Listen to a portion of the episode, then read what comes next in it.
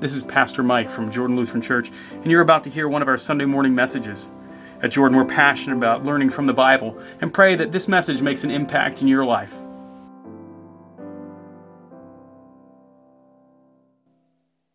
Grace, mercy, and peace to you from God our Father and Lord and Savior Jesus Christ. All right, so we are in Jude. We've been walking through the Bible. Those of you who've been uh, either tuning in online or you're gathered here with us this morning, and I want to take you to Genesis 3 to start. So don't worry, you are at the front of the Bible and the back. So those of you who are excited, you knew where Jude was. I'm just taking you to the other end. So don't, don't worry, I should still hold you here. Genesis 3 is going to give a setting for what Jude's going to be sharing with us today. Genesis 3, verse 1 and 2. Now, I was talking this past week. We've got a class I was leading, and I reminded people, and I'll show you visually this wonderful thing called How Much of the Bible uh, talks about people when there was no sin. Those of you uh, who can see it, I'm holding up how many pages? Take a guess. It's one. Genesis 1 and 2. That's it. Everything else is God's love story to win you back. So you got one page before sin. The rest is God making sure that you knew you are his child. So by Genesis 3, uh, sin's with us. So here we are, Genesis 3 1 and 2. Now the serpent was more crafty than any other beast of the field that the Lord had made. He said to the woman, Did God actually say, You shall not eat of any tree in the garden? Did God actually say all the serpent wanted to do was just plant one, one seed of doubt. Just one. Just lay that one seed of doubt in there. Uh, boy, it doesn't take a whole lot. It's not until Revelation 20 uh, in the book of Revelation that John's actually going to let you know who the serpent is. Uh, that's actually unpacked in Revelation where we're actually told uh, that the serpent, uh, the one of old, is actually Satan himself. Now, the scriptures certainly point to that, but it's John in the book of Revelation that unpacks that for you to know who's this serpent uh, who's there with Adam and Eve. Now, what was he up to? The serpent wanted to have Adam and Eve just say, God doesn't care for you completely. I mean, he certainly isn't going to watch out for your every need, your every whim. I mean, did he really say? If you have a sibling, at some point one of your siblings ask a similar question to you. I mean, you know, mom and dad love me more. I'm not saying mom or dad ever led any, I'm not trying to speak against any parents, but if they're siblings, I'm sorry.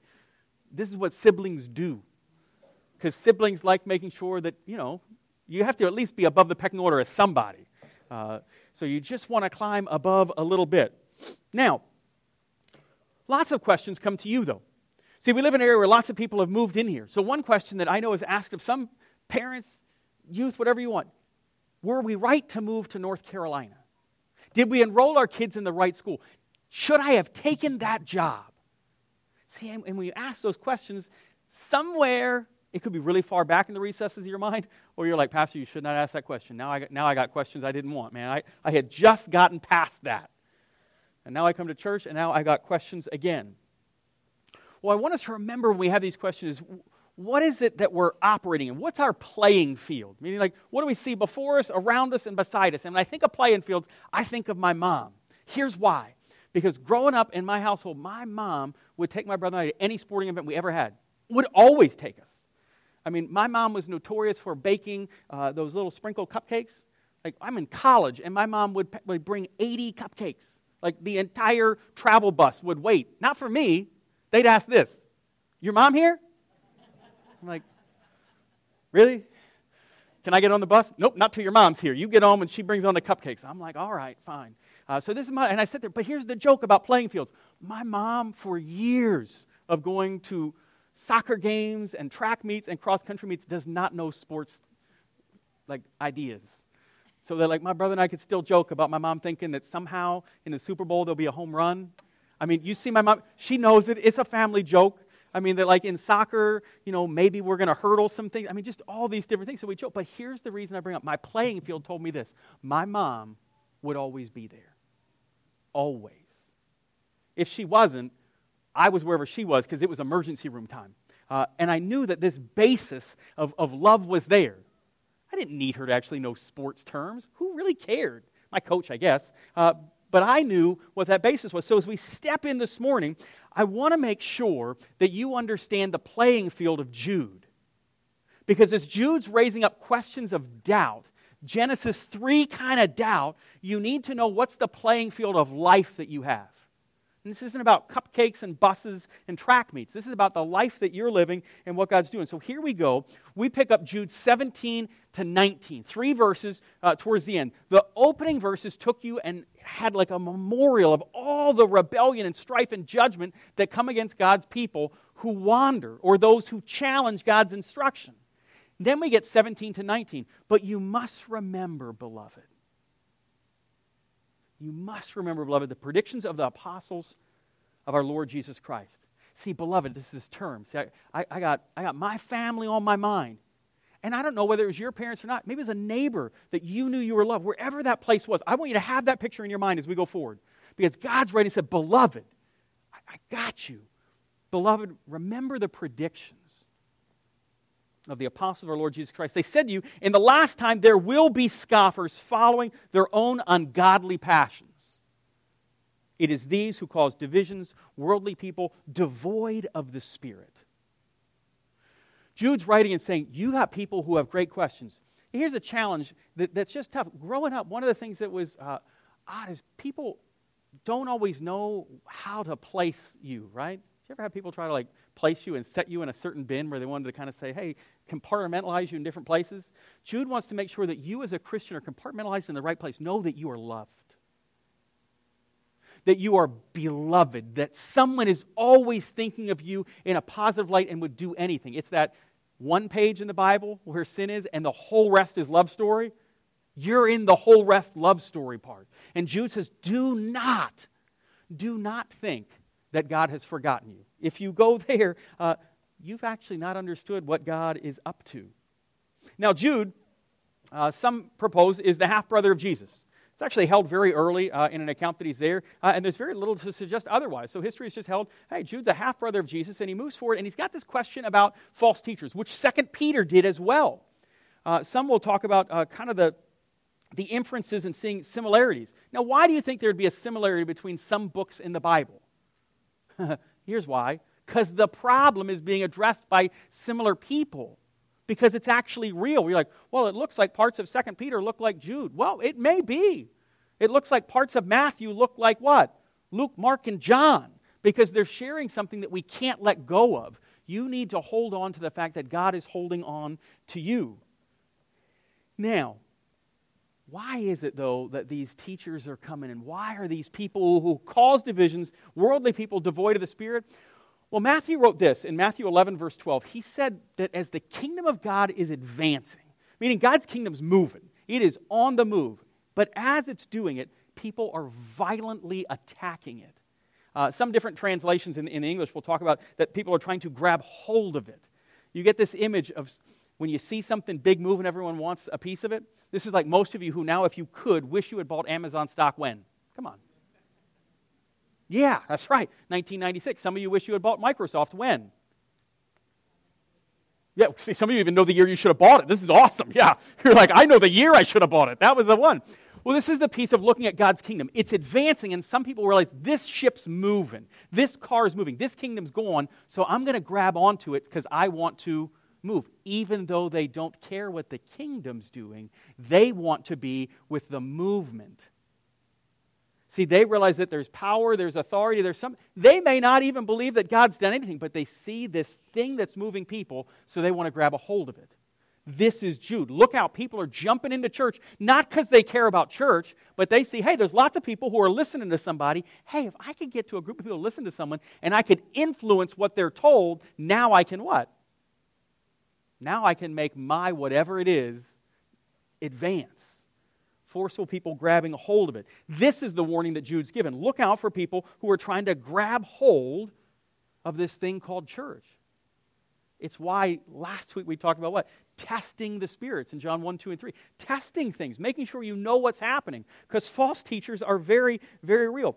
Now, think about questions. So last week we had false teachers, now we've got them again when people come into church and you've got this division, strife, and different things, sometimes people will ask, hey, is the Bible real?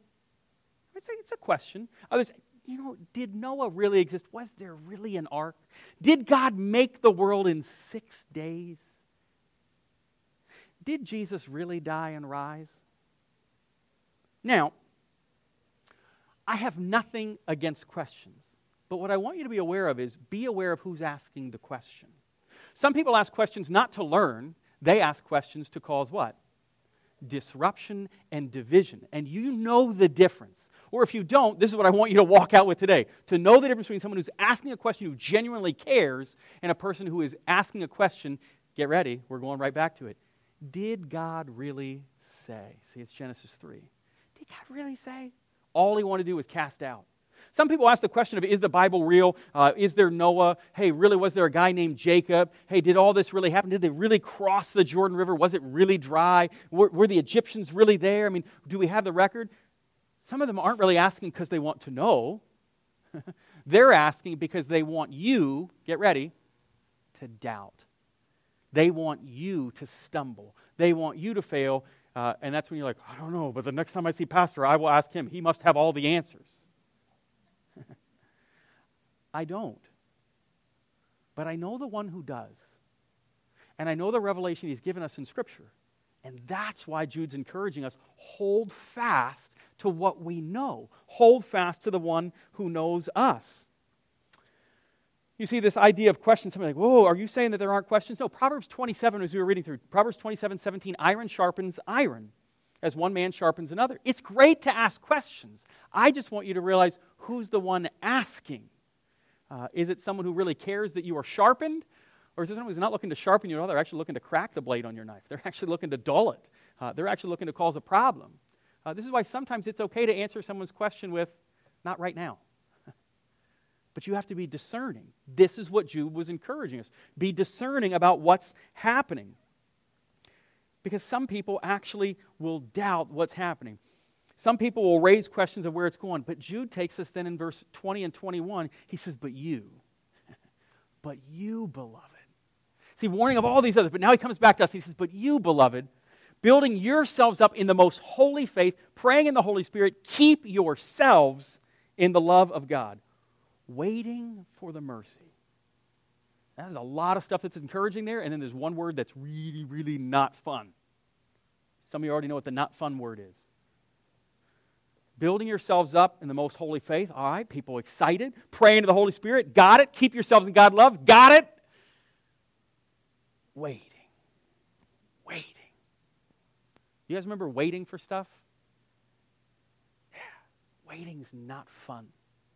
Uh, isn't it weird? Those two seasons in the church here of Advent and Lent, they're all about what? Waiting. You know, Advent. Well, this is nice, but Christmas is better. Lent. Lent. I get it. I just want to get to. I just want to get to Easter. Being a Christian's great. I just want to get to. Yeah, see, I just want to get to heaven. But God says, You'll get there. I've got you, beloved. But I want you to realize that part of life with me is actually living life with me. You know, one of the best things of being in a family is? Being in a family. And that's not always fun. Some of you are like, no, no, no, no, no. The best thing about being a family is vacation from my family. See, we, we laugh, but I, don't, don't live your life that way for whatever reason, God gave you the family He gave you. Uh, it may be the family He gave you has shaped you to be a person who can love others in a way that no one else can, because your family's just, man, they, they, have made you to be just a, a, a unique person, because you live in a unique family. Guess what? Every family is. We're all just real good at pretending our family is what? Normal.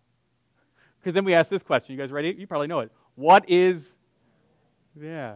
and if I ask who has a normal family, all you'll be like, sitting on hands, sitting on hands. Keep yourselves in love of God, waiting for the mercy of the Lord Jesus Christ that leads to eternal life. You see, this story that Jude is sharing with us as he writes and says, Hey, look out, people are going to try to disrupt you. They're trying to pull you away. They're going to try to raise doubts, raise questions. I need you to understand, I've got you today. Pray to me. Know the Spirit's with you and wait because that mercy, mercy, which is God's undeserved grace, Mercy is something when you get it and you shouldn't. Like, mercy isn't something you deserve, mercy is something you don't deserve, and it's good. The weird part is most of us grew up back to like siblings and those challenges. Unfortunately, we use mercy as like when you're getting that, you know, someone's grabbing your arm and they're shoving your arm behind your back and you have to shout out, yeah, uncle, yeah, uncle's the other one. Yeah, mercy, uncle. I get it. Yeah, you're right. You're like, Pastor, actually, it's uncle. That's what we did. All right. Well, if you were in a mercy family uh, and you sit there, it's realizing that's not mercy because you never deserved to actually be tackled or held in the way that you needed to say that to begin with. That's why I want to bring that out to you. Do not confuse God's mercy with, oh, this is God finally relieving you from the, from the pain. God didn't inflict the pain on you. God didn't intend for the pain to be there. God didn't intend for you to be tackled. God didn't intend for the disruption, the disease. That's the reminder of going back to Genesis. Why we go back is to realize the doubt came because Satan came in and planted a seed and it disrupted God's perfect plan. And with the disrupted plan, that changed everything about how you and I interact with each other. The weird thing about doubt is some of you, when you meet a new face, sadly, you don't vocalize this, but you see a new face and you wonder, when are they going to let me down? I'm not saying any of you are ever going to say that to someone, but you've been hurt such that now when you see new faces, you wonder and you kind of go, hmm. Jude's writing to say God's shaping you in a new way, and He's reshaping you every time you get closer to the Word so that you might actually see what God is doing. But challenges in the world are actually quite real, and they're complicated. So, this is an account uh, taken of the challenge of Christians around the world. The weird thing about living in our country is, um, I don't know if you know this, uh, people in our country are really blind to most other things happening in the world. Uh, we, are, we are very closed off. Uh, and, and, we just don't realize uh, that planet Earth is bigger uh, than the 50 contiguous states, because some people are convinced that Alaska and Hawaii are too far away anyway. They're just vacation spots. But what I'm bringing up is this we forget the rest of the world. And there are Christians in the world right now who, when they read Jude, are suffering and persecution is very, very real. I mean, our persecution is stuff like this I had to park four parking spots further back this morning. I know that guests came today and I see them, but that is not where they should park. Because that is mine. Because I know the spot. And I've said it over the years and you know it. We only laugh. Why? Because we're exhausting the tension of, I thought that about those guests, and that is really bad that you knew that about me because we're exhausting tension. Well, listen to some of the challenges that take place in the world. The persecution of Christians is very real. There's a young man, 14 years old. His name is Zaid. Lives in Mosul, Iraq. Uh, Zaid is given a new phone. Zaid goes across the street to show his aunt his brand new phone. And as Zaid crosses the street, when he goes there, three men pull up in a car. And they jump out of the car and they ask Zaid, Are you a Christian? And Zaid says, I am a Christian. And they blow him away. They shoot him dead. They get in the car and they leave. His wife, his mother, Hamida, when approached by an organization called Voice of the Martyrs, is asked the question Hamida, how do you do this? Here's what she says. She says of Zaid, he was a Christian. Hamida said, crying then, he would never deny his faith. We will stay as Christians. That is our faith. Despite the suffering they have caused, Hamida forgives her son's killers. Hamida went on to actually say this. She said, God will judge them, not me. She said, I forgive them. If they greet me, I will greet them back. The reality of persecution of the world is very real. But Zaid held on to the fact that Christ wasn't just a Sunday morning song. He's not just coffee and cakes. Christ is someone that holds you in the midst of a storm, that people could hold you at gunpoint, and you would not deny Christ because the eternity that God has for you is worth any physical challenge. And that Hamida is still a Christian to this day. Now, unfortunately, she has moved from Mosul. She has moved into a Christian community uh, because she figures that it is safer for the rest of her sons. She wanted to stay, but the others said, No, mom, we can't. We've got to go. But she kept herself praying. And Hamida stands in the midst of great sorrow and says, God has me. waiting. You thought waiting was tough. Hamida's now waiting to see Zaid again, but she knows where she'll see him.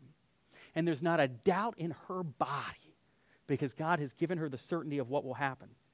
Now, over the past years, we have read almost the entirety of the scriptures. It has been to remind us that God has us, that the story of his love has welcomed us to understand that amid trial and tribulation, God will not forsake us. And we don't always have the answers. See, some of you go, man, I don't know. Could I be Zaid? Don't ask that question. That's not why I bring up Zaid. I'm not asking you to be Zaid. God uniquely equipped that young man to be who he needed to be to be bold for the faith. But what I want you to realize is something else that happens in Jude. It's verse 22 and 23. Have mercy on those who doubt. Sometimes we figure we have to have all the answers. Jude doesn't write that. Jude says, have mercy, meaning give them time. Questions are a great thing. I started out saying, hey, find out what people are asking questions. If you know anything about me, you know this. I want you to ask questions. I want you in your faith to ask. But I want to make sure that you're asking each other as Christians so you might grow. You're not asking questions to disrupt, to cause crisis, persecution, or decay. You're asking questions because questions are how we get sharpened. Proverbs 27 17, iron sharpens iron as one man sharpens another. That's asking questions to be built up. The scoffers are the ones coming in trying to poke at you from the side. You know the difference between someone scoffing your faith and someone who's asking genuinely, Did, did God say that? So you can ask the same question and not be the serpent. Did God really say that He loves me? Yeah, He did. And He loved you so much that He sent Himself to a cross, even when you didn't understand what a cross was. Even before you even knew that there were crosses, you didn't even know who Rome was. You weren't even born. God did that for you. And have mercy on those who doubt, Jude wrote. Save others by snatching them out of the fire. To others, show mercy with fear, hating even the garment stained by the flesh. You get this? Do not play with sin. Do not play around as if somehow hanging out with scoffers, you're going to be okay. Why? I got to contextualize myself, Pastor. I, I got to make sure I'm, I'm in the midst of it. All right, I'm not saying you can't, like, know other people. Please don't hear me say that. but do you have any idea how hot the coals of sin are? They're really, really hot. Do you know why kids like touching things in ovens? Because they're convinced good things come out of ovens, man. What comes out of your oven? Cookies, pizza, food, snacks, lots of things.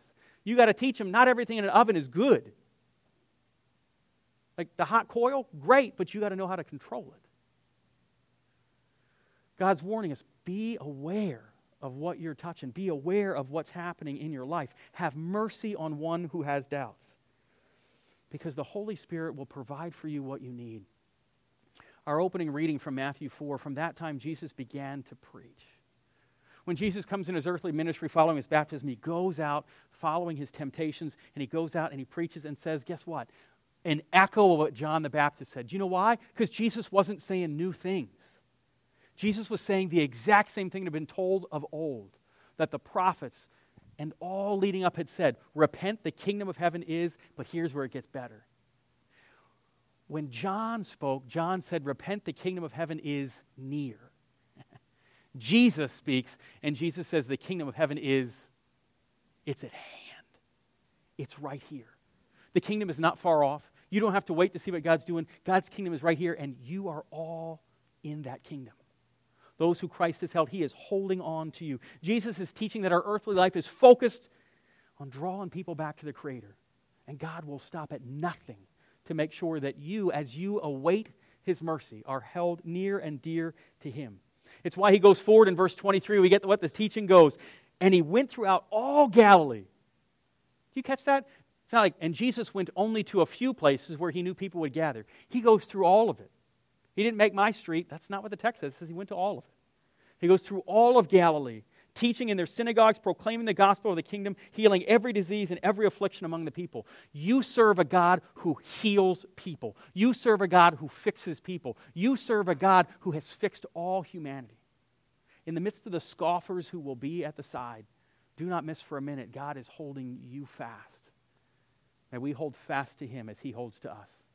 In Jesus' name, amen. We're glad you've connected with us online and look forward to the opportunity to see you in person. On behalf of everyone at Jordan, we hope you will join us as we gather in worship of our Savior Jesus Christ every Sunday morning at 9:30 at Beaver Creek Cinemas in the peak of good living, Apex, North Carolina.